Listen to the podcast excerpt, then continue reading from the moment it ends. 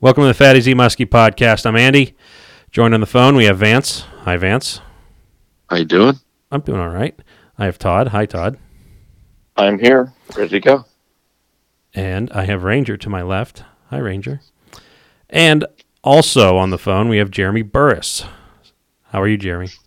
I'm here. How's it going? Well, uh, we're doing all right. Everyone's here. Everyone's doing all right.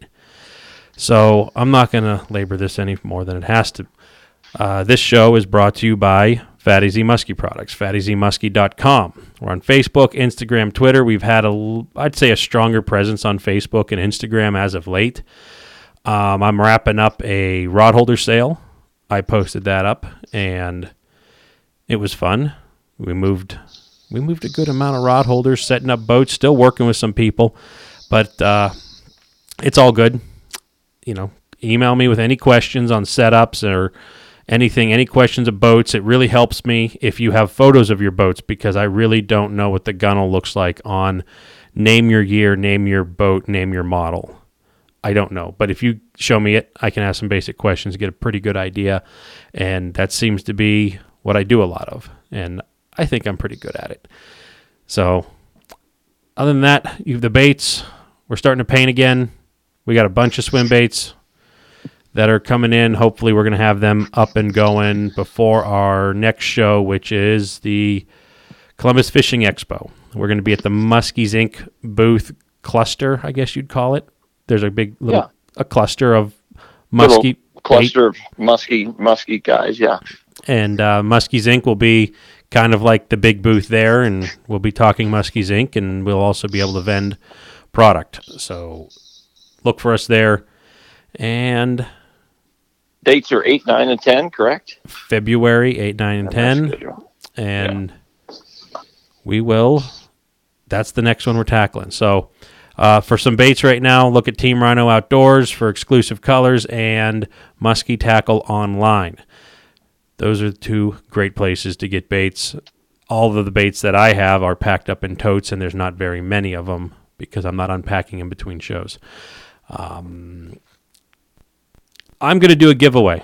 I thought of this eating dinner tonight as I was flipping Nice. through the new Muskie Hunter magazine. Greg and Tony's Muskie Hunter. I like it. I need to hear the first person to get this right, and this is going to be very specific. How many times do you see a Muddy Creek boat in the magazine, a photo of it? And I need to know the pages because anyone could just start throwing numbers out. I need to know that you found them all. And I think I found them all. But give me the pages and I will. How about this, Vance? What what we, what would, do we want to give away? A Vance swimmer, a, s- a swimmer, a senior, or a super senior? Which one?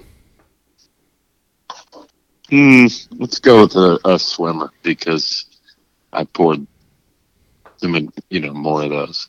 Okay, and it's going to be a color of my choice. So there's it is. And it's and believe it or not, it's our uh, most expensive uh, thing we sell. That is not the case, but um, anyways, how many times is Van Vance's or Todd's boat in the new issue of Muskie Hunter?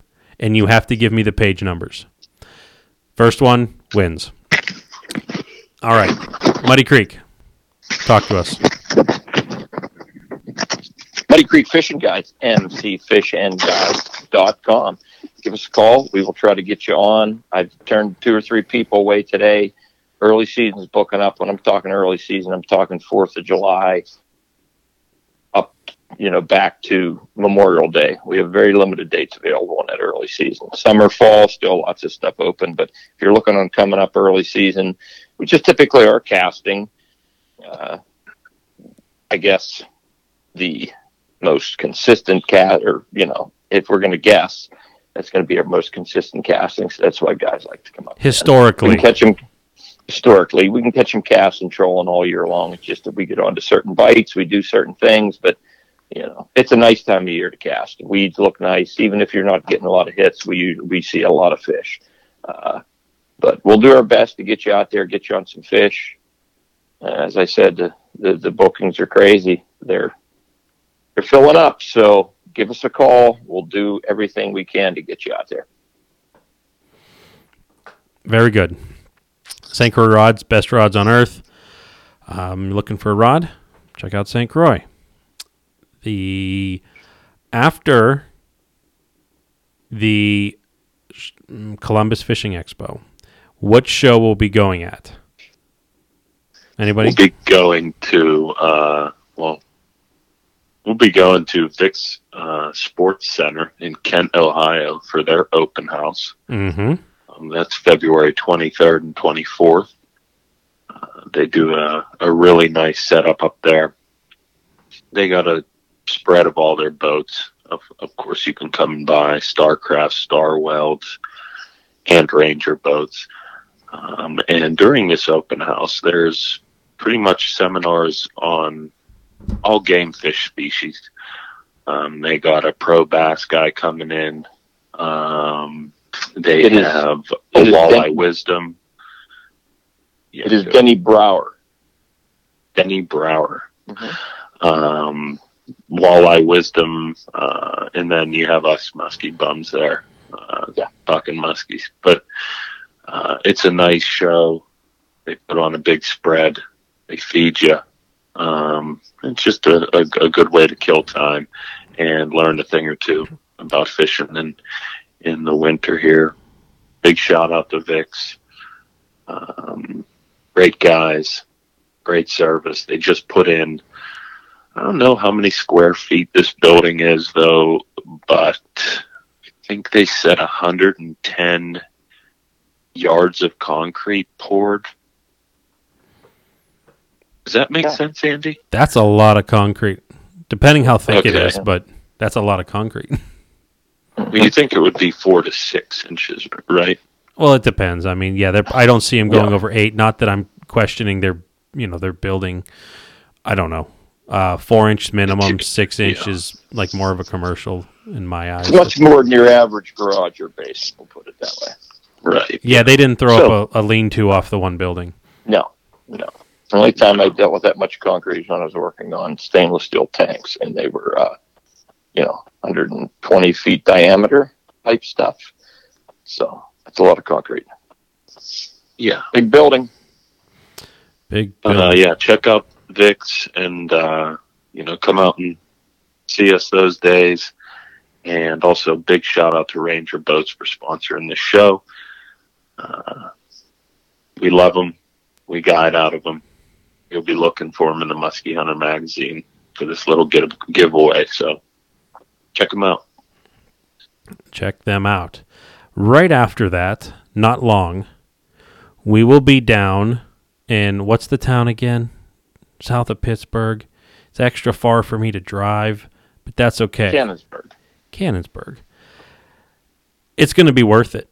I tried to make it Oh, seem like I was belly aching, and then I was going to do like this reversal on you, but uh, I, I didn't build up the Mm-hmm. It's not, suspense. it's not really that far. I, I Googled it. It's an hour from where I'm at.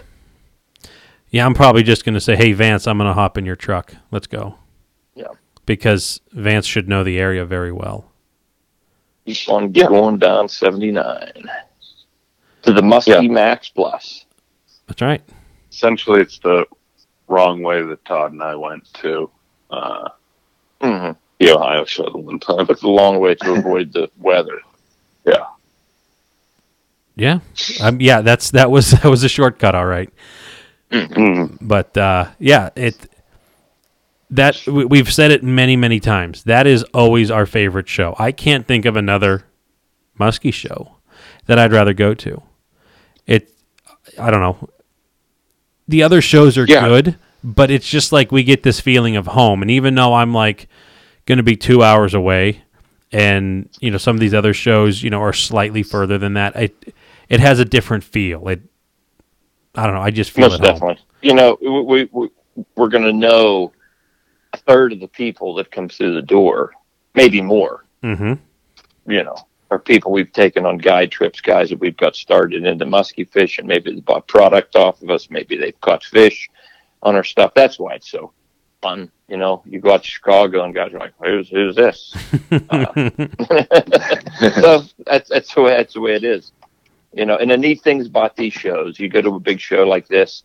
You know, there's, we have one guy in our group here, Vance, that is has bought a lot of nets. But I'll tell you, when you go when you went to uh, down in Columbus, we were right beside. Actually, we were near uh, Team Rhino and Thorne Brothers, and Thorne Brothers has nets there. I mean, it's not an easy thing to buy. You can't just go to Walmart and pick up a muskie net, and that's the neat thing with these big companies come in like Thorne Brothers. They sold a lot of nets down there, and numerous times I've had people come up to us at a show like the Muskie Max. Man, I just need to buy one of those big nets. Well, there you go. It's a perfect opportunity to get it. It has to cost a lot to get those shipped in Vance. Vance. Not when you're uh, not when you're On on speed, Amazon Prime. Yeah. Prime, yeah. and, and, and they're just on the one ship- click, right? Yep. One click, and I got one one in the card always. Ready Free shipping or something. Yeah, that's crazy. That's like one in the chamber sound- and the safety off, and you're just walking probably around town. as like, damn, this guy's ordering another one of those nets. We're going to lose our butt again. Yeah. Free shipping. Mhm. They are they are cheap. They are cheap on there. But anyway, we just gave this like big plug about how to come out and support the vendors. Hey, by the way, By the way, Yeah. just go ahead. And, for, uh, Yeah, that's right. Anyway. Yeah. Come on down. You can check out all the reels that you hear about and you read about. A big place like Thorne Brothers has all that stuff right there. You can pick them up, touch them, crank them, Mhm. nets, bump boards. How about like? This stuff you stuff you can't just buy Yeah, I mean, you your can everyday place. go down there good and people. yeah, you can go and, and see some personalities from this show. You know, I don't want to say like superstars, but I mean they'll be me. Um, and the Mhm. and the cutoffs, which I did buy Mhm. more sweatshirts because people did ask. You know, Oh, jeez. I'm not making the ad right now, That's good. Okay. but I got more Number one sweatshirts. seller. in It, Boys. it was very Well, this Was our popular. only was our only item that sold out. that is the uh, profits fed us for the day. Well, it definitely gave us some Max and Erma money. Um, Yeah. what, but from that, you know, you'll be able to see Zach. Zach's been on here a couple times. Uh, Brandon Lilly, he's going to be there. Gearman Steve, which you guys got to pick him out of the crowd. I'm, I'm, I'm kind of pushing that this year. I want to see if someone can find him. And uh, You got to get him a shirt. You got to get him a Belichick. I very well might, and might have something on the back that he might not know. Yeah. But we'll there you go. we'll see. Who knows? Maybe I'll do like that old thing in high school and stuff like that, where you just like that kick me sign you put on someone, except it'll say something like "I'm Gearman Steve, give me a hug," and we'll Yeah. see what happens. I don't. Oh! I don't advocate for violence, so keep listening. We'll be doing something with, like we did last time with the videotape thing. So keep listening. Keep in touch. Muskie Max, we can't wait. They're going to have a full place. it's it's going to be fun. Which brings us to our last sponsor before we actually have Jeremy talk, which he's been sitting there very Sitting there, patiently. sleeping. All right, Muskies Inc. Who here, and I want to I want to see a show of hands, doesn't like Muskies Inc. I don't see any hands up. Imagine that. Muskies. Ranger probably raised his hand because he's dead on the wall. But Yeah. Well, he probably would be, you know, because they weren't around to save him. that's right. To- His little fin would be flipping. It would be. I mean, I, I look at that. That's a pretty clean cut to get his head off. I mean, like, like how how would that be? Like a meat cleaver, or, or is it like more surgical with a knife or a sawzall like a deer? Bandsaw. You just run it through. Go to like some I did it. I did it there a couple years ago. It takes some. Takes this. Takes a good nice knife. Okay. All right, so let's get back to saving the muskies instead of talking about how I have a head mount of one. Um, so, Muskies Inc. You know, they've been around for like forever. Well, for me, forever. For Todd, uh, different age class there, but you know, Todd's seen seen the the page turn on muskie fishing, and I think Muskies Inc. is probably one of the number one reasons why that has changed from subduing him with 22 pistols and gaffing him in the eyes, which may or may not have happened. I just made that up. To the release, the re, uh, release tools, the ethics, everything we have today came from, I think, a strong rooted Muskies Inc. And I think it's only going to get better. They, you know, they they support the local DNRs or the fish commissions or whatever's in your state. You know, they'll work together. They can they can give grants for stocking, habitat improvement, research, all this great stuff. You just got to utilize it. Become a member and get involved, and you can get things done. You can get things changed, and that's what Muskies Inc. is all about. Forty five dollars a year is not that much, so definitely think about it. Most baits, I don't want to say most, a lot of baits cost more than a year's worth. You're going to get six magazines and a nice calendar. How can you beat that? Anything else you guys Very want to add to it? Because I feel Hear bad from- for Jeremy.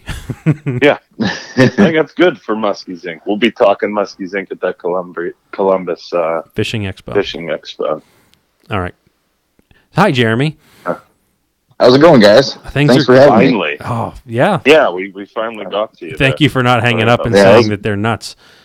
Yeah, I was about to hang up there for a little while, but I, I knew you were there. Trust me. All right, Jeremy, hit hit hit any ads, plugs, anything you want to call it right now, and then we're going to jump right into figuring you out. yeah, I'd like to just thank uh, B&N Custom Tackle uh, for some, making some great crankbaits, and also uh, Boss Shad for making some great trolling baits as well. Oh yeah, That's we, we know those know guys. oh yeah, I know you guys use little Boss Shads here and there. Um, I'd say more than here and there. I'm speaking not for Yeah. myself, obviously, but um, so. All right, Jeremy, tell us tell us like what you're doing right now, and then we're going to just kind of mold this as we go. Yeah, you know, so what I'm doing right now, the last the last couple of years, I've been trying to get some some good video footage of. Uh, I got quite a bit added up here, and I started a YouTube channel about a little more than a year ago, and uh, it's been going pretty good. It's been it's a slow start. It's, you know, it's not something that uh, everybody has the patience for, but you know, after about a year, year and a half of doing this, I'm starting to get some pretty good viewers. You know, I'm getting about three thousand to five thousand people a month watching it which is pretty fascinating, you know, for Mm-hmm. just some just some footage for you know to, to watch there. But I do throw a lot of good tips out there and, and things of that nature. So that's what really gets the, the people watching is those tip videos. Right. I, I saw one of them. You said tip, right? Yeah, tips. Yep, Vance, Okay. are you in the tips gutter? and tricks. What's that, Andy? were, were you thinking of something that was more gutter related? Never mind. yeah, Okay. absolutely. Yeah. He's working with Tony. What do you expect? He works with Tony. you know? so yeah, I watched one, and I really, I never, it never occurred to me, and but I don't spend that much time in my boat. So I got my new 617, my new to me 617, and this came with Humminbird units, and I was always a Lowrance guy, just because, just because. Yep. I really had no reason. And I haven't even got to play with it. I've had less than an hour in the boat, and you were talking about that transducer. Yeah, the, the leveling. Yes, I loved how you did that. Now explain Yep, that I- so because I'm giving you a lot of compliments on that because I'm like that was a really smart thing. Yeah, I appreciate that. I actually just did a seminar this last weekend at the uh, Muskie Expo Chicago on that because a lot of guys were interested in it. And what I do is I actually bring a small level out of my boat, and a lot of guys actually have a level on their new smartphones now, and you can use that as well. But a lot of guys, when they're using their side imaging, they're actually using it while they're in gear on the boat. And when you put your boat in gear, the front end comes up. So what I try to do is I take some quarters or pennies and I'll stack up on the back side to get that level nice and flat. And then what I do is I remember the exact amount of pennies that I use, and I'll go back to my house, jack the tongue of my trailer up with those pennies on the back side of that level, Mhm. and rep- and just replicate that right there in the garage. Okay, now I'm going to stop you real quick. Okay, so Yeah. so I'm gonna I'm gonna paint this again because th- I thought this was this was a really important tip right here. So your boat, if people think of their boat sitting level, they'll just go ahead and throw a level on you know whatever the gunnel in their garage, and then if they're trying to, if they even give a crap, trying to level their transducer off of a level gunnel, but that's not really the case. Um, what Jeremy's No. saying is you go and put it in the water. You look at a lot of boats sitting in the water. They're sitting nose high anyway, just sitting there. Kick Not, it yeah, in, not even in gear. right, just sitting there. They have a lot of weight, big motors on the back of the boats, and you're going to want to see how your boat sits level, uh, or I should say, at what angle it is. And what Jeremy's suggesting is you have a small level, was a little one footer, or take a four footer. Who cares? And Yeah, any size. put it on a spot, rod locker on the floor, on the gunnel, what what have you, and the the transom side is more than likely going to be lower than the bow side. So to figure out that angle, it could be very easily done. Jeremy suggested he just takes a stack of coins and how many coins at you know the transom side, stack it there to hit you know level or a mark. It could be when you split the bubble. It could be when you hit one side. Whatever it is, make it repeatable. Um, exactly. So then when you get back to your house, then you can use the trailer jack to mimic that angle. As long as you put that level in the same spot and put the same amount of coins and you're getting the same reading, adjust the jack to get the boat to sit the same way it sat in the water. Then you level your transducer off that. Correct? Uh. Exactly. Yep. And and I and I wonder all the time how all these professionals are putting these transducers on and mounting these without getting the boat in the water Mm-hmm. because it makes a huge difference. It just uh, I had I've had Humminbird uh, side imaging for about I don't know four or five years now, and I actually just did about a year and a half ago. I did my transducer, level it the way you just talked about, and I got such more better clarity. Uh, weeds, I mean, just everything was coming back more clear, and I can just read the bottom way better than I could before. I, I watched I watched like your screen and stuff on there, and I'm like, I wonder if my unit can do that because I had side scan on my Lowrance and it it worked great, but I I look back because I knew the unit, and I'm just like, how much better could it have been if I actually thought about doing the setup? But I mean, yours Yeah, was yours is a- insane. Yeah, it makes a it makes a, a huge difference. I couldn't I couldn't believe it actually.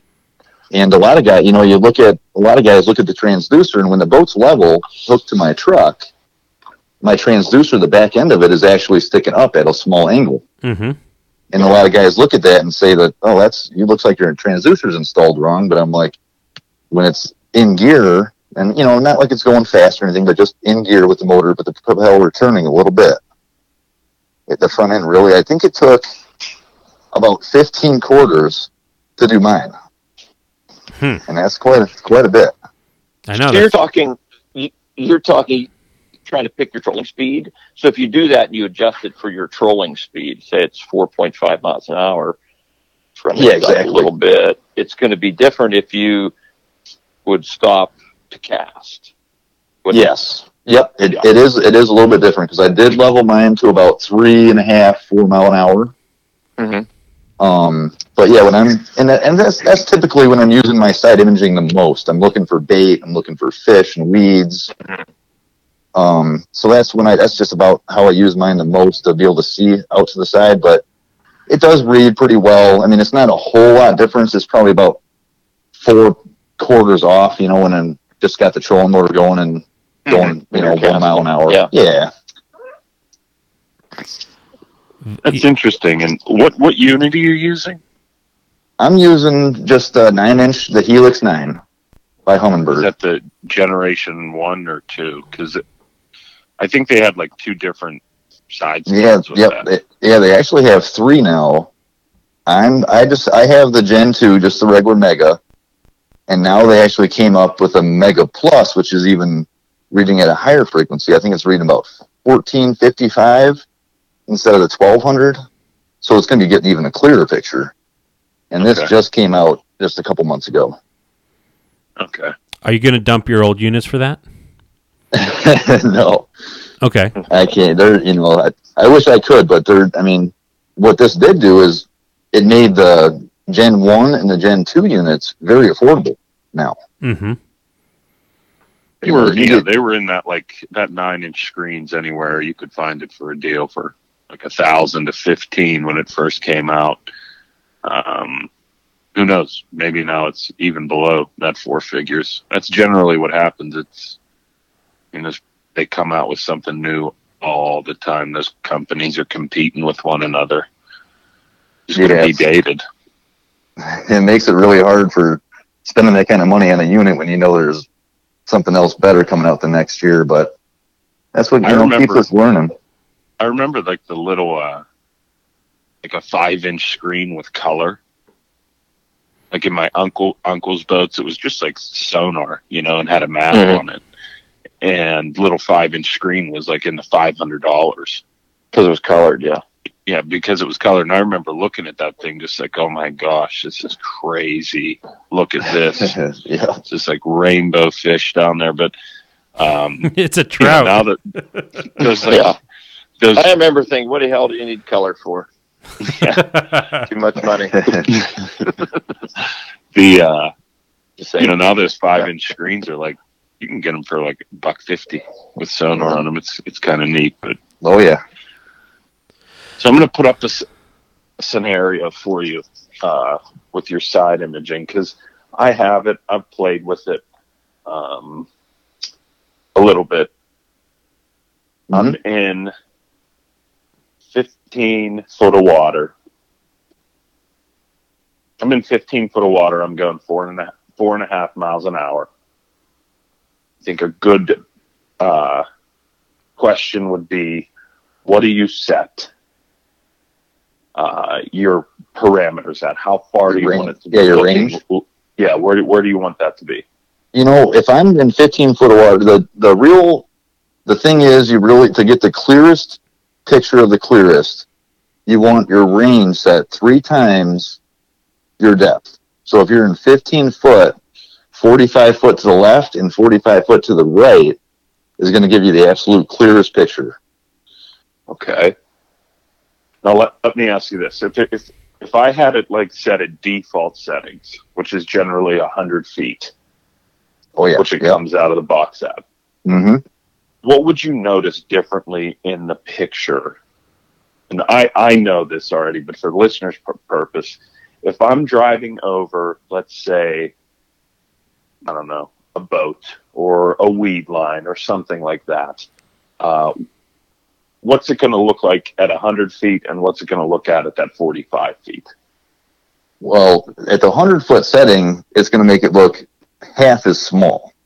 Okay. So you're gonna, I mean, you're gonna need a real a magnifying glass to really see a muskie when you have your range out to 100 foot because the muskie's so small in a 100 foot parameter. hmm You know, so you you lower that down to about 45 or 50 foot, and you're gonna get twice the big of a picture. And if you know if the muskie's in within 15, 20 foot from the boat, it's gonna leave a, a pretty good sized shadow that you're gonna be able to see and tell it's a muskie hmm you know but now the thing another thing is if you're on 45 foot to the left and right and there's a muskie 30 foot out to your left the shadow could be casted way farther out about 75 foot out hmm so that's kind of a thing to keep in mind too So w- with that musky shadow that's being casted, that is just a like an interruption in the data that's coming back. So like like what you're saying is at 30 feet or something like that, there's a muskie sitting there. You pass it, it hits the sonar. It really, you know, the the sound waves or whatever it's kicking out hits the fish, and all it's going to do is project it out beyond 30 feet. We're going to use 70 because that's what you said. Is going to show up as like a black mark over there.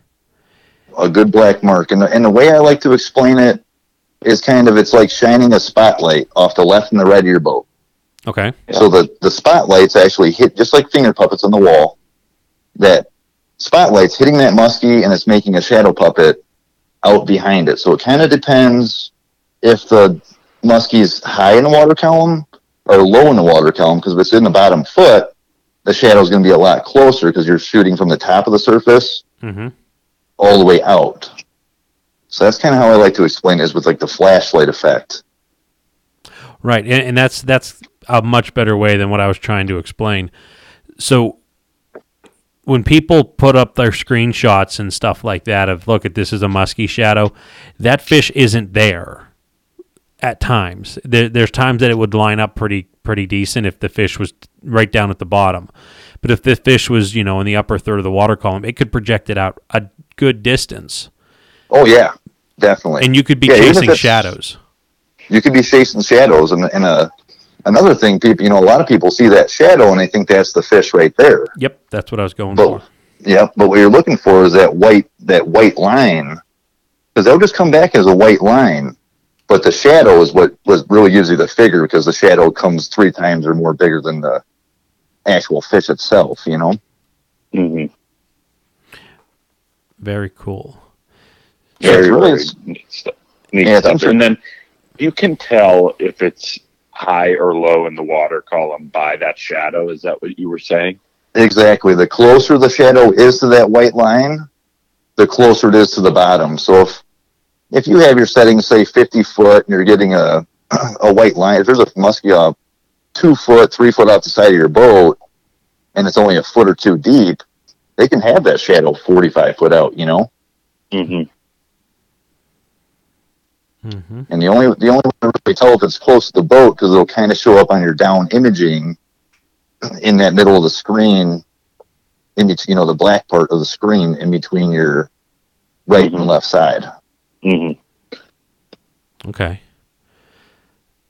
But uh, I'm a I'm a big believer in leaving one screen on just side imaging so you can get if you split the screen it just it's it's making it half as small as it should be.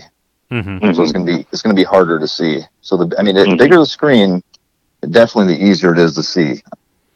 so you're a fan of multiple units. Oh yeah, yep. I, I have one just on GPS and I have one just on on side imaging. Mm-hmm. Okay. You know, I, I really don't mess around with 2D too much unless it's unless I'm jigging.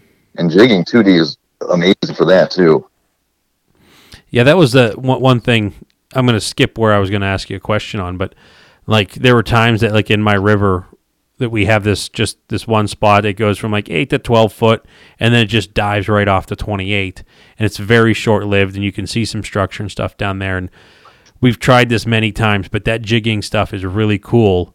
We didn't catch nothing but you could drop the bait down and you can pick it up on your sonar and you know exactly where you're at. And you just watch you pick it up and you see this line coming up. And it's just Oh, it's yeah. really really neat when you can jig over a sonar Oh yeah, yeah, it's amazing. and uh, Kind of, it kind of gives you a, you can get a reaction out of the if you're jigging on 2D and you can see your bait and you can see a muskie come up off the bottom. You can kind of get a reaction to if you're jigging small sweeps and you can see that muskie go back down to the bottom. You can kind of give it a little bit different. You can give it a higher jerks. You can kind of you can kind of read the fish without seeing it. Actually, Yeah. Yeah i guess i'd have to actually see a fish to uh, even be on the same page with you Is like yeah that works great i had to take your word on that one um, but yeah, let, us get back to that that side imaging real quick because so like there's Yeah. there's times that like open water, big expansive open water. Say you're you're in sixty foot of water. You're just gonna max that out, no structure whatsoever. You're just gonna max out your width, and you know, let's just say you're looking for suspended schools of walleye. Uh, Do you find that that side imaging struggles out there? It, it it does. It's it's a lot more efficient up in shallow water, and most of the time when when you guys when the you know everyone's seeing these images on social media about these perfect nice images, these guys are nor- they're normally up within you know 15 foot or shallower Okay. usually, you know. But it is good for finding bait, you know, because you can max that screen out to 100, 100 or 120. and You can actually see bait out to the left and the right for open water, but definitely more effective up shallow. Okay, because I I've tried it out out on Erie trying to find something, and it just it just like it looks all the same. It's not like I'm picking up crap on the bottom, humps and whatever. It's just the same screen all the time.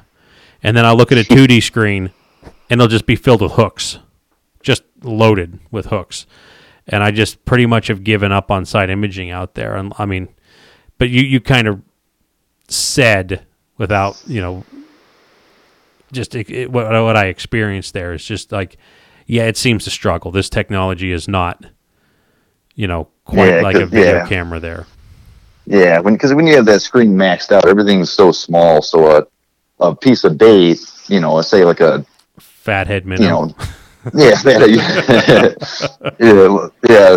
On a hundred foot, a muskie's gonna look about the size of a fathead minnow, so it's gonna be pretty hard to make out. But you get up in some shallow water with that thing, about 15, 10 foot. I, I like to run mine when I'm short line trolling in six to eight foot, and, it, and it, that's when I'm really getting some good, clear pictures of fish and weeds, and you can see bluegill beds and everything like that. You know.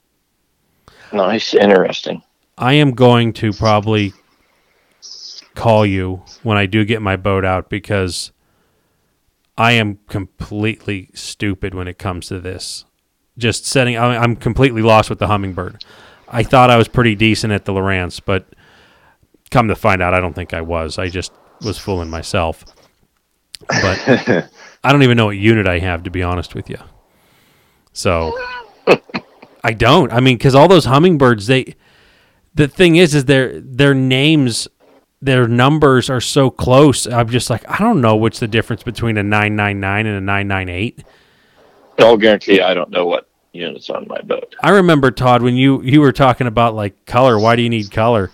Your Lund, you, you got that like ninety nine dollar unit, and you were like tickled pink that you could pick up the weeds with it. It just gave you like a blurry bottom and then a number and a front, temperature.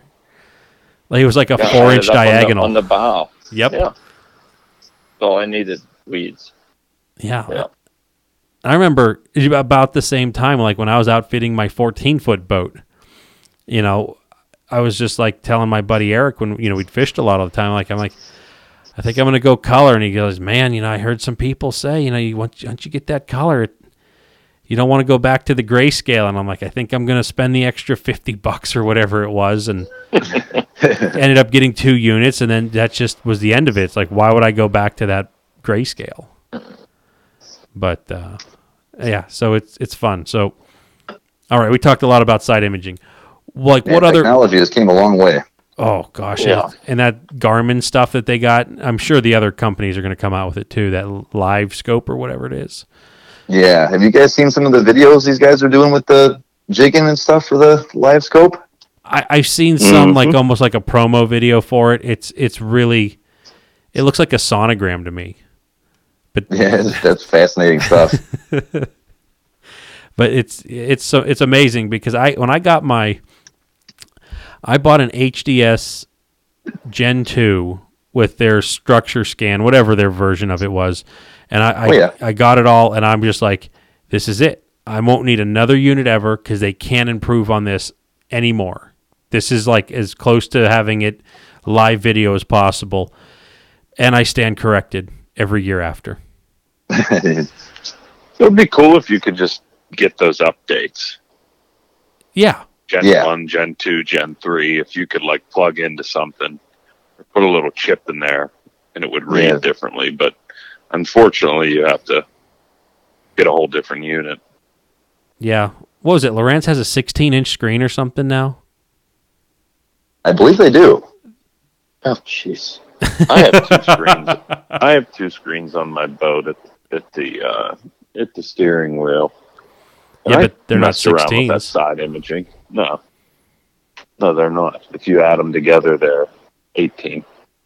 Um, You know, uh, one thing before we switch topics from the side imaging, for some reason, which I can't figure out why, I do get a clear picture on on low, like for the visibility on low. It's got a low, medium, and a high. mhm. For some reason, I fish a little more stained water than most might. And that might be why. But for some reason, on that low setting, I just get a clearer picture. And you're getting into stuff that I don't touch many buttons. I don't think Beth does either. Todd's yep. No. Todd's unit looks like the remote when we have to fix it for my grandma. Is that we put tape over all the buttons that you don't want her to touch? I do. it's all taped over with on off. Yeah. you like it where you want it, but yeah. That's- cool stuff. Cool stuff. So, and where where are you doing? You're you're doing your fishing where in Illinois mostly? Yeah, mostly Right, I fish in. Yeah, yeah, mostly I fish in Illinois. I do, you know, I do fish the Illinois. PM, PMTT, so Mhm. travel all over. But mostly I'm here uh, in Illinois. I fish a lot up on the Fox Chain, Nice. uh, up and down the river here below the Fox Chain. Has a lot of fish from the chain that's blown down over the dams over the years. Did uh did you do the trail last year? Uh, I, I actually we only fished. I had some things that came up last year, and I only fished the Cave Run qualifier, and it was a it was a really tough bite. I think I think there was only about fifteen or twenty fish caught. Yeah. out of a pretty full field. hmm I love that fox chain. Didn't you win Oh, yeah, that I one, know. Todd? I know you do. Yeah, love it. Was there one time fished three days? We won the tournament, so I love it. Yeah, you barely had to leave the hotel, didn't you? we could have, yeah, could see the motel. Exactly. yeah, that's that's awesome. a lot of fun. We burned about eight gallons of gas the whole weekend in the boat. Took us longer to go get the paddle, the, the thing to the, the starting paddle, than to fish. Yeah, yeah, I think last time I seen you, you guys were telling me that story down there in yeah. Cave Run. Yeah, that's right. You a lot of guys, you guys fished, you know, a tournament together. Well, that one was that the high water tour- tournament. Uh, year, I That was think the year was the, before that. Yep. Okay, Yeah, it was right before the high water. Yeah, we met Jeremy down there, had a lot of fun, and he had the, the, the, him and his partner had some great success down there on that that year. Uh, yeah, you, you guys, you guys kicked their butt pre-fishing. we were Yeah. yeah, we got the And- neighbor free fishing. You were having a slow time, and uh, you got into them. Yeah, we actually stuck with, you know, we, we stuck with something that time that we don't do all the time for tournaments, and that is jigging. And a lot of guys down there are big into jigging uh, Bondy baits and uh, things like that. But we actually were jigging Red October tubes, Ninja tubes, the smaller ones, the six inchers. Mhm. And uh, it's and we didn't even we pre-fished for one day with the tubes, and I had one hit. And we're like, we're leaving, and this is where we're going to come back and go to because that's the only thing that we had to come back on. It Happened, yeah. And it just so happened that we had a ton of action. I think we got three fish and lost a couple, and it was a good Sometimes time. that's all it takes, man. You That's- guys coulda ran away with takes. Yeah, and then we went back on day two, and we were right we were right there behind uh, Tony and Greg. You know, they caught a real big one on day one, and uh, we went stuck stuck with the jigging on day two, and we stuck around the same spot and didn't didn't have a single single bite the next day. was that the Oh, year Tony real- and Greg won? Yeah. Yeah, yes, it was. Okay, Yeah. was that also the year that Vans had the tiller? Mm, Yeah, Didn't you, yeah, we had, we we fished it twice out of the tiller. I can't remember.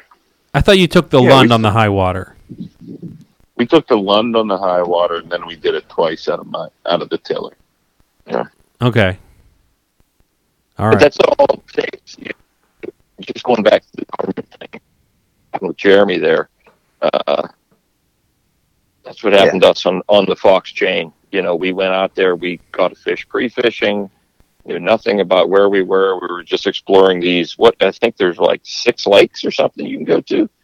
Oh yeah, I think I, I believe there's more than that. I think there's about seven or eight, Okay.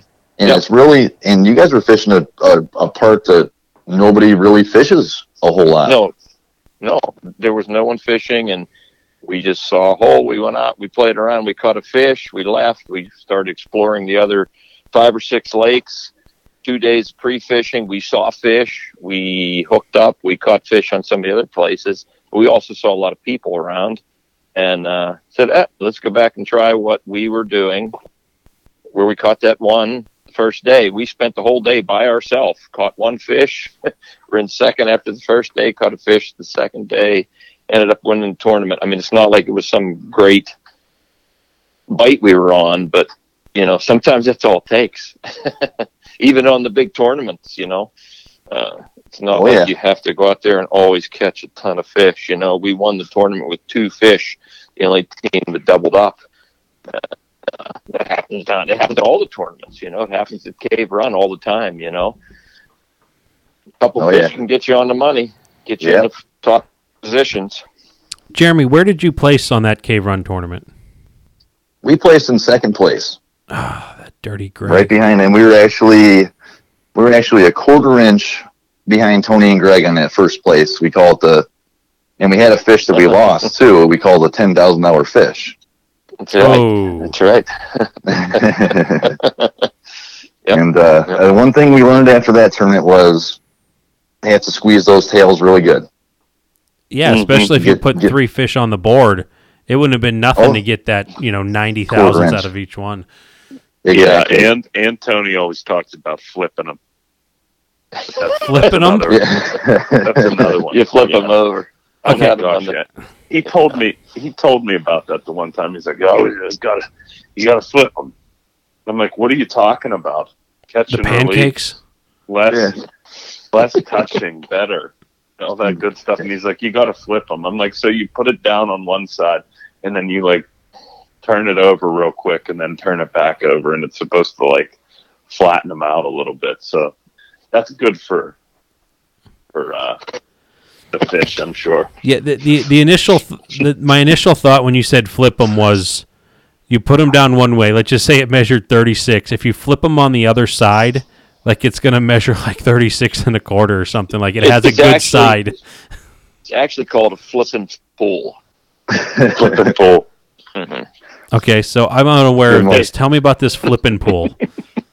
No, flipping pool. Like when you go to flip it, you just try to grab the tail and say, "I'm going to flip this a little," and you pull as hard as you can hmm Adjust them. from you their know. head. Yeah, Till you hear till you hear a pop. little crack. no, no, no. Believe me, I've never done that. But lots of times I wish I would. Quarter inch, yeah, quarter inch. It could mean a lot of money sometimes. a lot sometimes. of money. Can be a lot of money. Yeah. And another thing is, I you know, and this was our first time getting up there in the top three in the tournament Mhm. too. So, you know, and I, you know, and we were pushing the we were pushing the noses up, up against the board edge. They're pretty hard too. So I think if if it even relaxed a little bit on pushing against the board because we were so excited, Yeah, you know, we might have been able to get the extra quarter inch. So I always give Tony a lot of crap about that. Yeah, I mean, start the start the fish As back at should. one inch because their tongue will stick out and touch. Yeah. As you should. Yeah, I actually give Tony a lot of credit though for that because after day one, we only had a couple colors of those tubes that we were using, and uh, we go to Tony and they're all tore up, and uh, go to Tony and ask him, "Hey, do you have any more of those tubes in the back?" And he's like, "I don't know. It's going to cost you guys hundred bucks a piece." 'Cause he- and uh, you know, he ended up giving giving them to us on uh, day two morning, you know, which was really nice of him, even though even though it didn't help us. But that was that was cool of him to do that. Because he soaked them in gasoline. Man, would that have been great if you would have left Frogman over that? oh yeah, Greg would have Greg would have responded because I think the story goes like Tony was asleep and the rods were going off and he botched a net job Oh. horribly. You imagine if that went down and then uh and then Oh, the yeah. kids that beat him he handed that was our that was our that was our first conversation with Greg. He said, "My partner needs to fish more. Oh gosh. He needs more practice." Uh, I guess Yes. I guess it was in the it was in the net and then out of the net. I, I don't know Yeah. exactly what happened there, but Yeah. it was a close one too. legendary So- stuff. So, what other type of videos are you working on? Or, I mean, man, it takes a lot of work to do all that. Oh man, it is a lot of work and it takes a lot of patience. You know, I think my first video I ever edited took me around 16 hours For how many minutes? Wow. for about for about seven minutes of video. Ooh. You know, that's seven to ten Yeah. minutes. You know, when they're, but it takes a lot of time and a lot of patience. I I never did any editing before. Uh, if there's any guys listening that are trying to get into filming out there and editing, don't use the GoPro editing app. It makes it so much harder. Tell us some of the pitfalls with that because I'd like to hear them. Well, you know, what, I mean, it just it takes a lot of time out of your day. Uh, I have figured out a few things that have helped, and that is buying the biggest memory cards that'll fit in the camera. And, and for mine, uh, I'm running a couple uh, GoPro Hero fives, and they'll hold a 128 gigabyte card. Ooh. And and that card on a decent setting where it gives you some decent quality will film for about six hours straight. Okay. So that's my that's the easiest way to capture a bunch of good footage is just leaving it, turn it on in the morning time, do your fishing, don't really think about it, and then once it ends, just put in a new card, and or else if you don't haven't caught any fish, just delete that information and just start over. But it uh, does take a lot of time out of your day, especially during casting, and if you're getting some follows and you're trying to keep track of everything, it gets it gets and you need a good you need a good hard drive too because that footage takes up a ton of room. I think I filled up filled up my my first computer there in about two months of filming. Oh, wow. yeah, Jeez. Bring out another hard drive. yep. and then trying to go back to that footage and tell what's from what when you got six hours of recording and you got 15 minutes of action is uh you know it's a you know sometimes I wonder why I got into it you know but it's it's exciting though you know a lot of times when I go back and I edit some of those videos I I see a lot of things that I make mistakes um I have my my girlfriend Maggie out with me a lot and I, every time she loses a fish, I go back and look at the video so I can complain a little bit more. you gave it too much Yeah. slack, Yeah. you know. So you can learn a lot. You can learn a lot, but it gives it gives me the same feeling as going out there and catching a fish. You know, when you're just sitting around the house and not able to get out, it gives you a really good feeling to You see that footage. stuff up and, and like bank it and like hold on to it till end of the season sometimes and like okay I'm going to go through this later or you're you're doing it on spot on. Yeah, you know, I've I've I've said that a lot of times where I was going to go back and clean up some of the footage, get rid of the stuff that didn't have fish. Mhm. which I really need to do because it takes up a lot of room. But I still have every piece of action that I've got to, from three Yeah, years yeah. ago, you know. Yeah. But I got tons of, you know, a couple hard drives full, and I mean, it's it's so it's so cool. I give you a lot of credit. I mean, I look back through my life and like thinking it was like, wow, can you imagine if I had one of them cameras on right now to see how high that fish just jumped, or you know, yeah, what, whatever happened, you know, and you can't explain it to someone. You have to have footage of it, and you have to know what to do with that footage. And uh, Yeah. that's yeah, it's a big, it's a lot big work. learning curve. I, it's, it took a lot of research, just you know, going on Google and just asking Google questions about, and a lot of reading and stuff. But now, you know, now I can, I can go on there after about a, you know, a couple years, year and a half, two years of editing videos. I can actually do one in a couple hours now. Mhm. You know, sometimes sometimes faster. But about what what length videos are you averaging putting up on on your channel?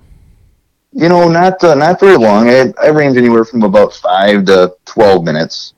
Mm-hmm. Nothing nothing too major. But I tell you one thing that the the videos that I have out there that are doing really good are the tips videos. I think I got about five thousand views on that Humminbird video right now.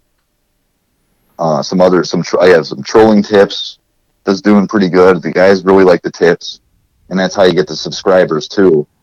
A lot of guys will watch the good footage, but they won't subscribe to you. You know. Right. Yeah, because So that's at that point it's probably just viewed as entertainment, and they could probably just go down a rabbit hole clicking on, oh, this Oh, I'm video's sure. next. But if you start giving out those solid tips, you know that that has a reason why. Oh, well, I want to make sure I listen to this guy the next time. And Oh, yeah, for that's, sure. That's very very cool. yeah for sure. I might not have half the videos I have this year if it wasn't for that Project X I got from you guys last year. Well, there we go. I'm Nice. working it right back That's in, nice. aren't you? Yeah, you you. no, some- true though. It's actually a, a true story. Is uh, in 2017, before I got to Project X, 90% of my boat rods, I'm talking down rods and prop rods, came off my starboard side, and my kicker motor is mounted on my uh, port side. So I was getting most of my 90% of my action farthest away from my kicker motor. About 10% on the side of the kicker motor. So in 2018, when I got the Project X, I, ha- I mounted that on the port side closest to my kicker motor. Mhm. And I last year I caught 60% of my fish on that side of the boat with the Project X, between the Project X and my prop rod behind it. So it Hmm. really made a, Very awesome. yeah, it really made a big difference. Yeah, it, it was more of an equalizer there. Yeah, equalize equalize the whole boat out because it was, you know, if you some people go back and look at my videos from 2017, they'll, I had a couple rods on that starboard side that was really hot, you know, hmm and now I kind of evened it out. I got some good action on both sides, you know, even a little bit more on the port side with that Project X, you know, even even rods just close around it. I don't know if it just draws them in Mhm. to the baits or You know I Uh, that thought that was a little I, would say that's probably not out of the question, especially if they're in the proximity of it. If it, for nothing else, gets them all excited. I know that Todd, Todd kind of has this theory when he, he hates it when people say a muskie missed the bait, and a, a a theory that Todd brought up that that I thought was really cool. I mean, you, you can't disprove it. Is you know like you're working your bait in, what have you, and you get it by the boat and you see the flash, and you're like, oh, the muskie missed the bait. Todd says, "How do you know there wasn't a little perch there?" And it just it came blasting out of the weeds. It knew something was there it wanted, and it just took a little perch or a sunfish that was near your bait. So you actually got Yeah. the fish to come out. It just grabbed the it, it grabbed what you deemed to be the wrong one. And uh-huh. you know, if if the X is getting them fish attention, okay, I'm looking at you now, but I like what's feeling behind me or deeper or whatever. I don't think that's out of the question. I think that that's halfway valid. Yeah, yeah, it definitely made a difference because I'm I'm I'm trolling the same exact waters as I was the year before. You know, Mm-hmm. Now, when kind you of a fun thing. when you had the hot hot rod on your starboard, did you like switch it over to see if it, if it made a difference? If you put it over to your port or you know change? Oh, you mean this the same rod and bait? yeah, the same rod and bait. Oh yeah, I tried. I tried. I tried putting this. I put the even the same same bait, same rod on the on the on the port side, and I just wouldn't get hit. I don't know if it was just. I, I always thought it was something to do with my kicker motor making too much noise, and maybe being too close to the kicker motor. But uh, this year I got, you know, last year actually my prop rod on the port side in 2017, I never had one fish hit it on my prop rod Hmm. last year with the Project X, just next to it, I, I got like three or four fish on that prop rod. Hmm. So I don't know. Could have been just weird luck, but Yeah. We'll It's see as the years as the years go by. Let's see what happens. yeah, we'll see what happens next year. Yeah. yeah. So, I mean, do do you have any? You're just going to kind of throw up your videos, you know, some action shots, some tip stuff. Is there any other bigger bigger projects you have in mind, or are you just going to kind of keep working this organically and build up your subscribers? yeah, I'm, I'm- I think I'm just going to keep going about it organically. I'm gonna, I am going to do some, you know, a lot more tip videos, especially this winter.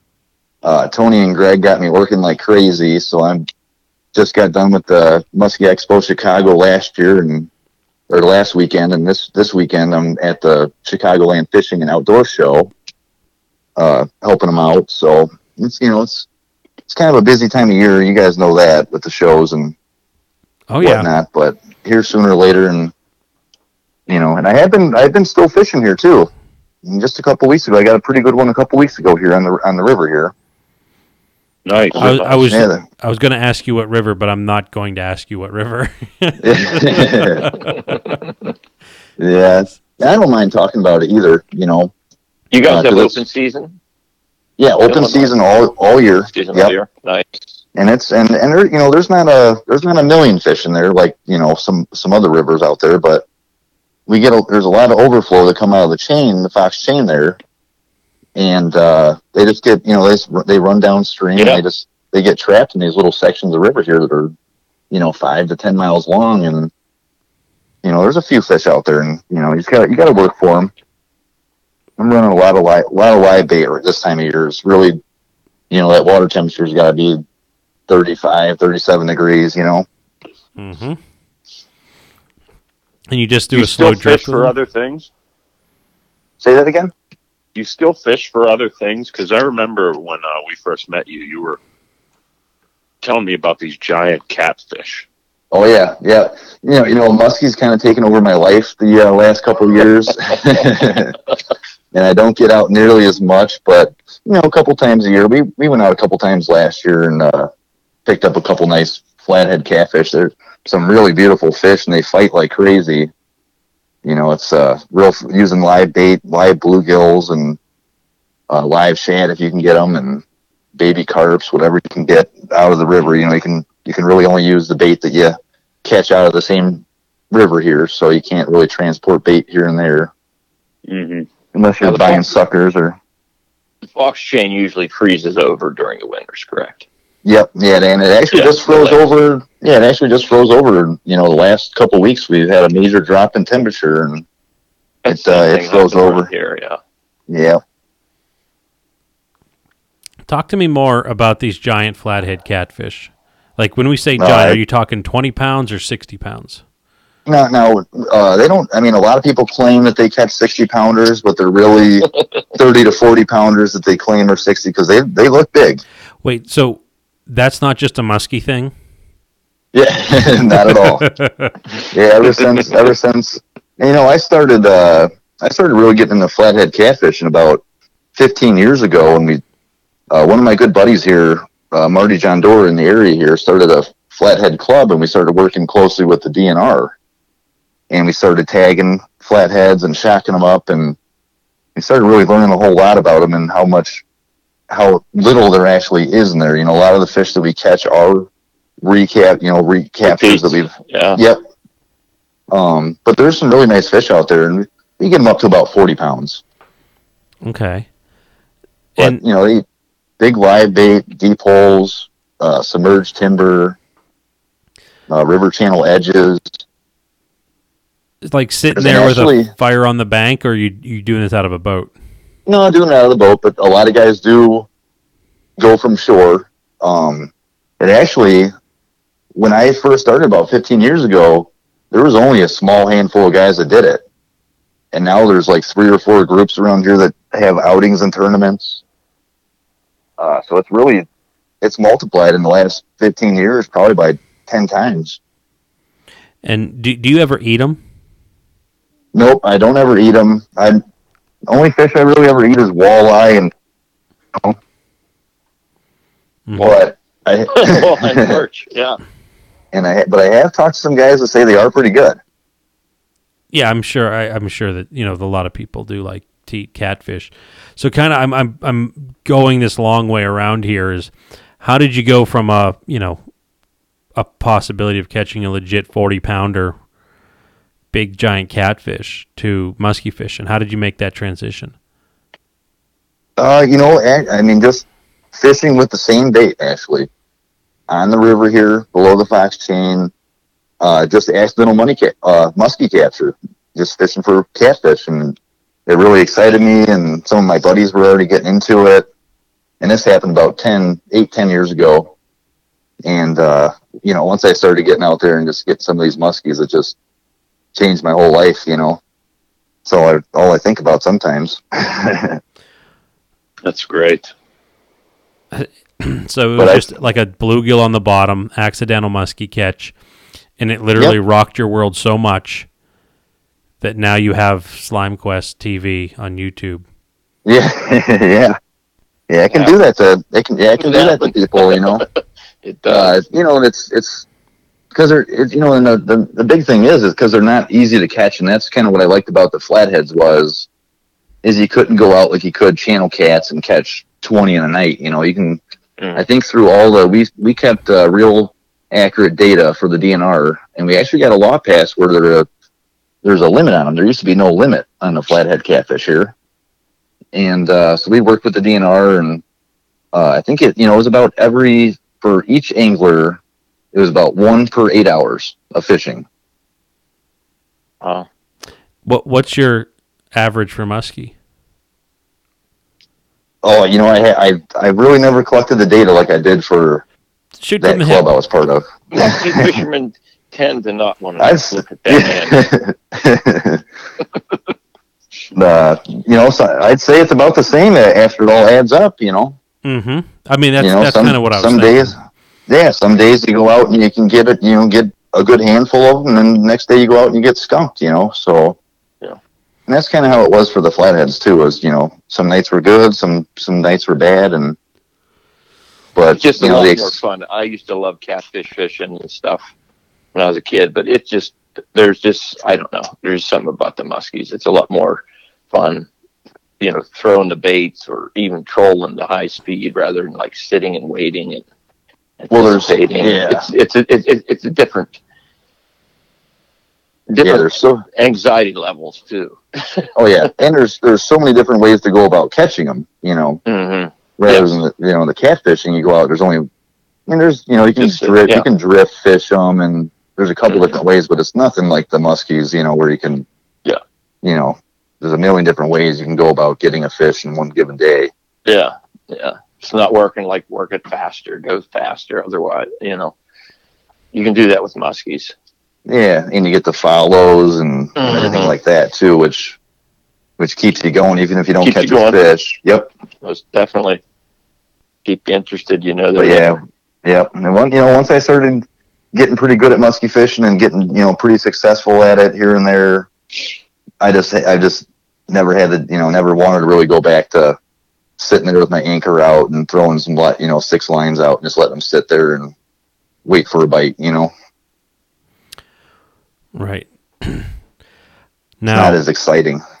so you're sitting there watching rod tips. So, Yeah. have you ever caught a big giant flathead fishing for muskies? I'm flipping. I have. See that. I nope, I haven't yet, and uh, but I have. I do know a couple people, especially. Uh, I, I know Greg down on Cave Run has came across a couple hot bites down there where he's got a couple giant flatheads in in a day. You know, trolling deep diving crankbaits. You know, Hmm. but I've still I've still yet to uh, get one. We've caught a lot of catfish. Must Okay. oh yeah. well, Not just, flatheads. They're not flatheads. Yeah, they're very small little bullheads. yeah.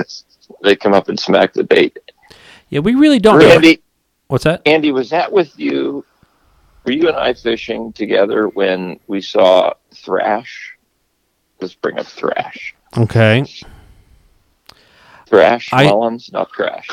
I- when we saw him catch Wait, that I- giant catfish, who was I with, or was that with you, Vance? I, No, I but remember the seeing him flying across the lake with a giant fighting. rooster tail. It must have been. It, it must have been going back a ways. Maybe I was fishing with Dale on the PMTT, and this big, big giant fight going on. Everyone's hooting and hollering out on the flats. That it was, was not me. thrash. It was okay. It wasn't you. It wasn't Okay, me. so that and if it wasn't you, Vance, Vance wouldn't be laughing quite like this if it was him.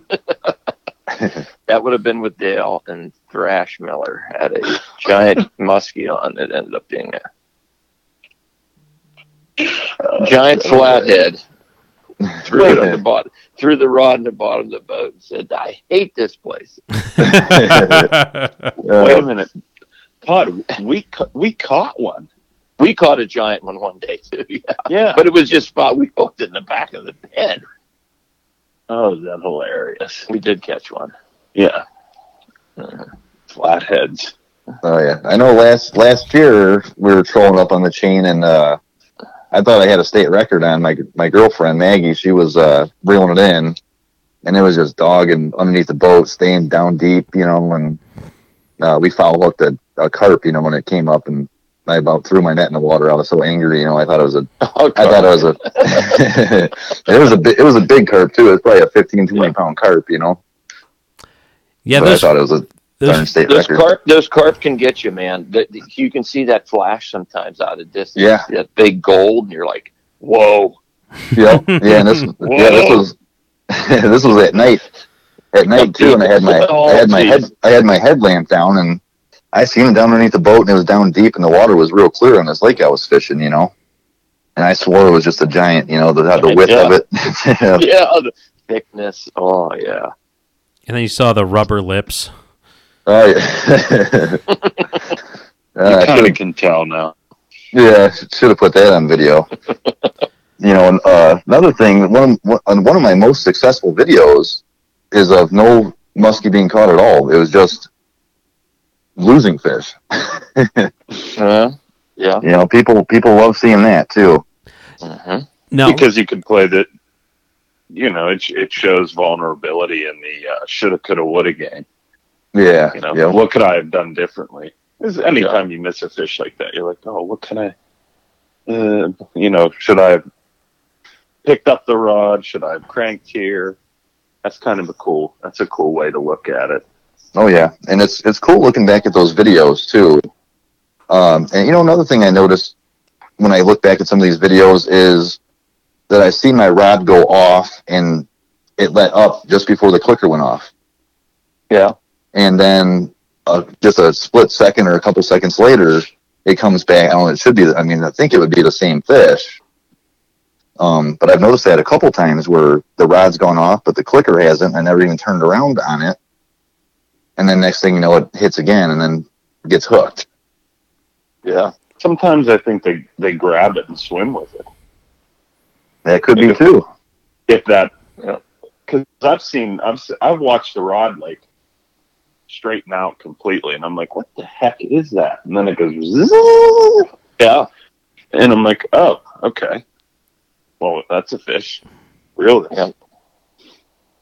Oh yeah, And, uh, Yeah, for sure. That's good. That's good stuff. Every, any little creak out of those rods when you're trolling. I mean, there oh shouldn't my be any. There shouldn't be anything happening. Everything's at the right pressure and it's going. One little noise makes me turn my head. hmm just as Van said, I turn around and watch the planer board be like a slack planer board or something. You're like, fish. oh yeah. It gets, it keeps- and then it goes, you know. it's just like it has to be a fish. Nothing can be passing my. There's no way that that planer board can come slack like that hmm unless there's a fish. Took the pressure off of it. Yeah, I can kind of relate to this. I got a story, which is, you know, I've, we've talked about it before, but it was when I was filming, like in 2011. I had a GoPro HD. I think it filmed in 960. Okay. Okay. So it's an Yeah. oldie. oh yeah. and uh, I was trolling on my little river, and I just had you know the, it was kind of covering all the the rods, maybe not the rod tips, but just kind of like looking back, and you know I say a lot of people you know at least that know me have seen this video, but um, I you watch the planer board on the uh, driver's side, it jumped like it didn't jump, it, it it fell back and then came forward, and then like I don't know what do you think, one or two seconds later, just went bloop, disappeared. And that was like kind of you know that's what reminded me was when you're saying like the rod like had something happen to it. You know whether the fish came up slapped it went back reorganized came and hit it or like vance said fish grabbed it started swimming with it and then decided i'm going a different way but i mean it just exhibited that so not only could i talk on that subject but i also talked about my self filming days so i feel pretty important No, no, yeah, it, it's true though. I mean, think about it. You're tra- you're traveling four and a half miles an hour, or four, whatever, five, three and a half. Everything's back behind you.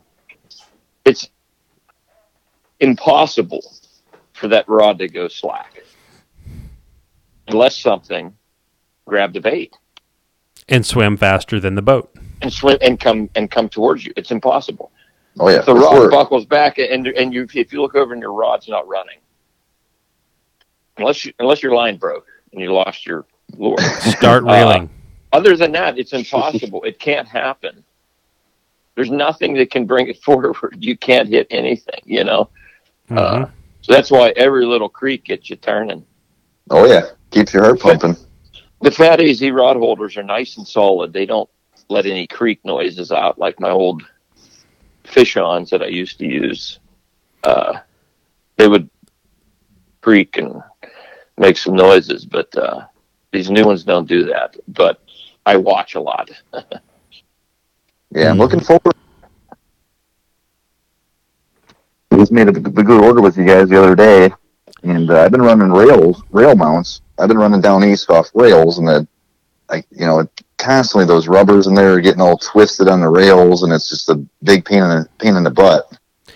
So I'm looking forward to having some nice uh, heavy duty holders that are Yeah, Jeremy won't give took me any problems. he took advantage of the free shipping deal that we offered, uh, which Nice. most people hearing this, the free shipping offer will have uh, expired. But yeah, like going to those rail mounts, I had rails on my my first Ranger, and the that rubber that you talked about, that like little piece there that you put between the uh, the casting and the rail.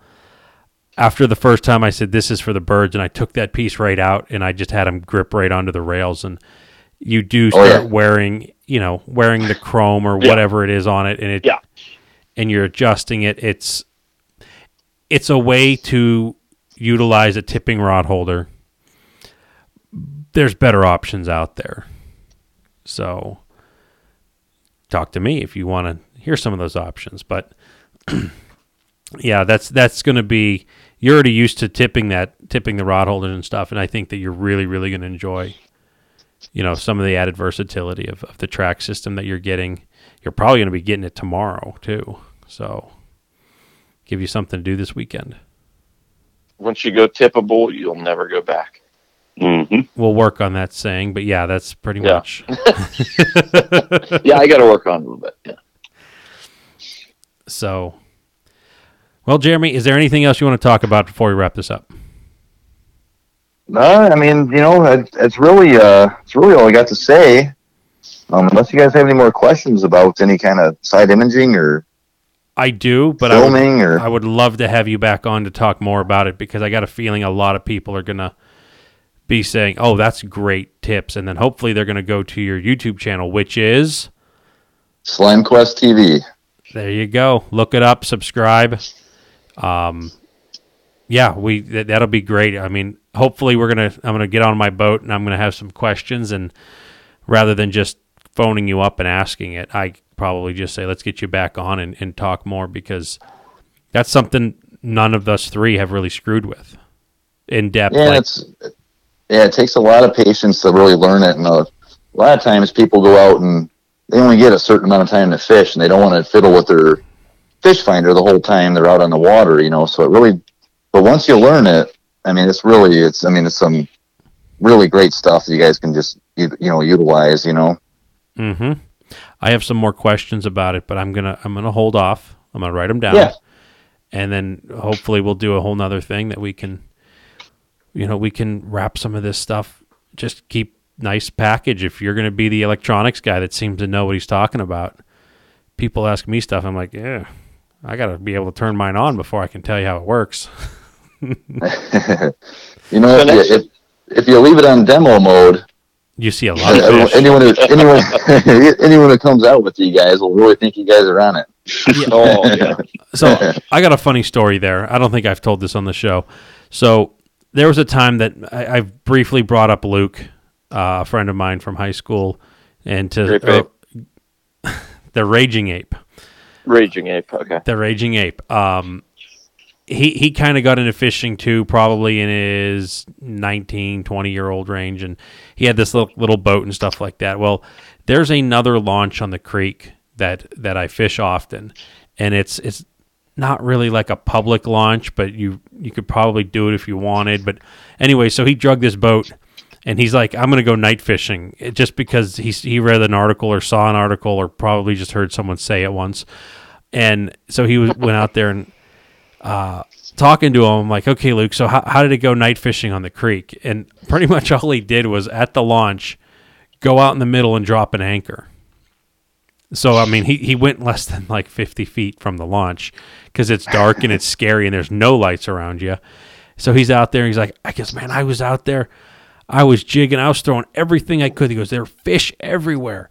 And I'm like, okay. He goes, after an hour, I, I started playing with my fish finder and it was on demo mode. he was fishing for the fish on demo. And then he called it quits because he didn't catch anything. But No, that's funny. anyway, Well, Jeremy, you get some time over the summer, midsummer. I think it gets a little warm where you're fishing. You can probably come up and uh, got to come up do some filming. Yeah, I'd love yeah, I'd love to come up there with you guys sometime. Yeah, man. yeah, man. Get some footage for you. Yeah, that'd be awesome. I'd really, uh, I'd really enjoy that. well, we should make Yeah, I that know you guys, you guys were, you guys were crushing them last year. I know that day you guys went out with Vicky. How many, how many fish did you guys catch? I think you guys caught Uh, Nine. yeah, we, nine I, fish I and think we went eight for eleven. eight for eleven. That's Yeah, Some Yeah, big ones in there. the big one in there too. Quite Yeah. Two big ones. yeah. She got a fifty and a half and all that good stuff. We need a day like that with footage. Oh yeah, Mm. Yeah, that, that'll fill up uh, a couple shows for you. yeah, yeah. Right. I can, I can probably make a whole season out of that. We, We Yeah. do it every. No, we don't do it. No. Not every day. We do it occasionally. we at least get we can get the rod to go off. yeah, we can get the rod to go off. Yeah. You can get a lot of if you came out and filmed, you you would get a lot of misses too. Yeah. a lot of people that don't follow direction and stuff. Oh, and you know, I, I was thinking about that when we were talking about that earlier, Vance. You know how many fish we caught this year, and you look back to how many, how many that should have been caught. that, that should have been caught, and then Yeah. how many misses that we didn't get. You know, that's what. You know, you're talking a couple thousand hits Mhm. this year. You know, hmm that's what's crazy. Thousands Yeah, that's of fish hooked up. We got to get that decal made for our motors. It just says just I'm keep gonna get one. reeling. I'm gonna get Just one. keep reeling. Just Andy's gonna make it. Just keep reeling. Yeah. nice. Well, Jeremy, I got one more quick question because I it slipped through the wayside. So, yeah, of course. when you when you started filming and up until now, you've had three years of doing it. Have you noticed yourself acting different with the camera on versus I'm not filming myself today? Uh, you know, I, I I definitely have. You know, when I first started, as you know, some of the people may be watching the you know last last year. I I didn't talk a whole lot. I didn't go over a lot of tips. Uh, no introductions. I've actually got a lot more talkative on camera. Uh, I was you know I was real quiet before, and being on camera a little bit here and there, I just getting a little bit used to it, and it becomes a lot more easier. So, you know, anyone who's listening right now, if they aren't you know, good about being on camera. It does take a little bit of adjusting and getting used to it, but you get better as you go. Yeah, I'm just you know you, you did exceptionally well. Some people like oh they're recording this, and uh, I'm like yeah, but just talk. You know, so it's that I, I was questioning that because you know just how how thorough you've been with some you know some of these questions and answers and stuff. So, but yeah, that's that was always a weird thing for me was when the GoPro was on. Oh man, yeah, it's it kind of. Adds a adds an audience to it. yeah, right. Yeah, it's al- it's almost like talking in uh, in front of a bunch of people, you know, because there are going to be people watching, and uh, but yeah, it it definitely makes you. A, I mean, it makes you a, a better fisherman because you're you're watching what you're doing so much and all the editing. I mean, you can only you can only learn from doing that too, you know. And, and you don't want to be caught on film being all sloppy and stuff like that. You're like, yeah, I know that one has a weed on it, but I'm going to finish this sandwich before I get it clean. yeah, I'm gonna Yep. make sure I edit that part out. yeah. yeah, you just like on one scene it's Let's normal. cut- the next scene you got a big mustard stain on your shirt. Like, what happened in between this edit? yep. All right. Yeah, it's fun fun stuff though. It is. It is fun stuff. Well, this is this is where we're going to cut this one off. So, Jeremy, hit your plugs again. Yep, uh, B&N Custom Rods and Tackle. Uh, they make the Talons crankbaits. They just actually bought uh, Talons uh, just a couple years ago. Some real, really good baits, uh, wood through wire crankbaits, and also Boss Shad. Everybody knows Boss Shad, great bait. And uh, course, Red October Tubes that got a second place in the tournament down there in Cave Run a couple years ago. So Very, very good. All right. Big thanks to Fatty Z Muskie Products, fattyzmuskie.com. Facebook, Instagram, Twitter, Muddy Creek Fishing Guides, mcfishingguides.com, Ranger Boats, Vic's Marine Sports Center, St. Croix Rods, Muskie Max Plus. Come down and see us early March. It'll be a hoot. Then Muskies Inc. Big thanks to Muskies Inc. We're going to be down at their booth here in a couple weeks, couple three weeks, down at the uh, Columbus Fishing Expo. Um, big thanks to Muskies Inc. for having Muskies today. So, uh, for everyone out there, have fun, be safe. Thanks for listening.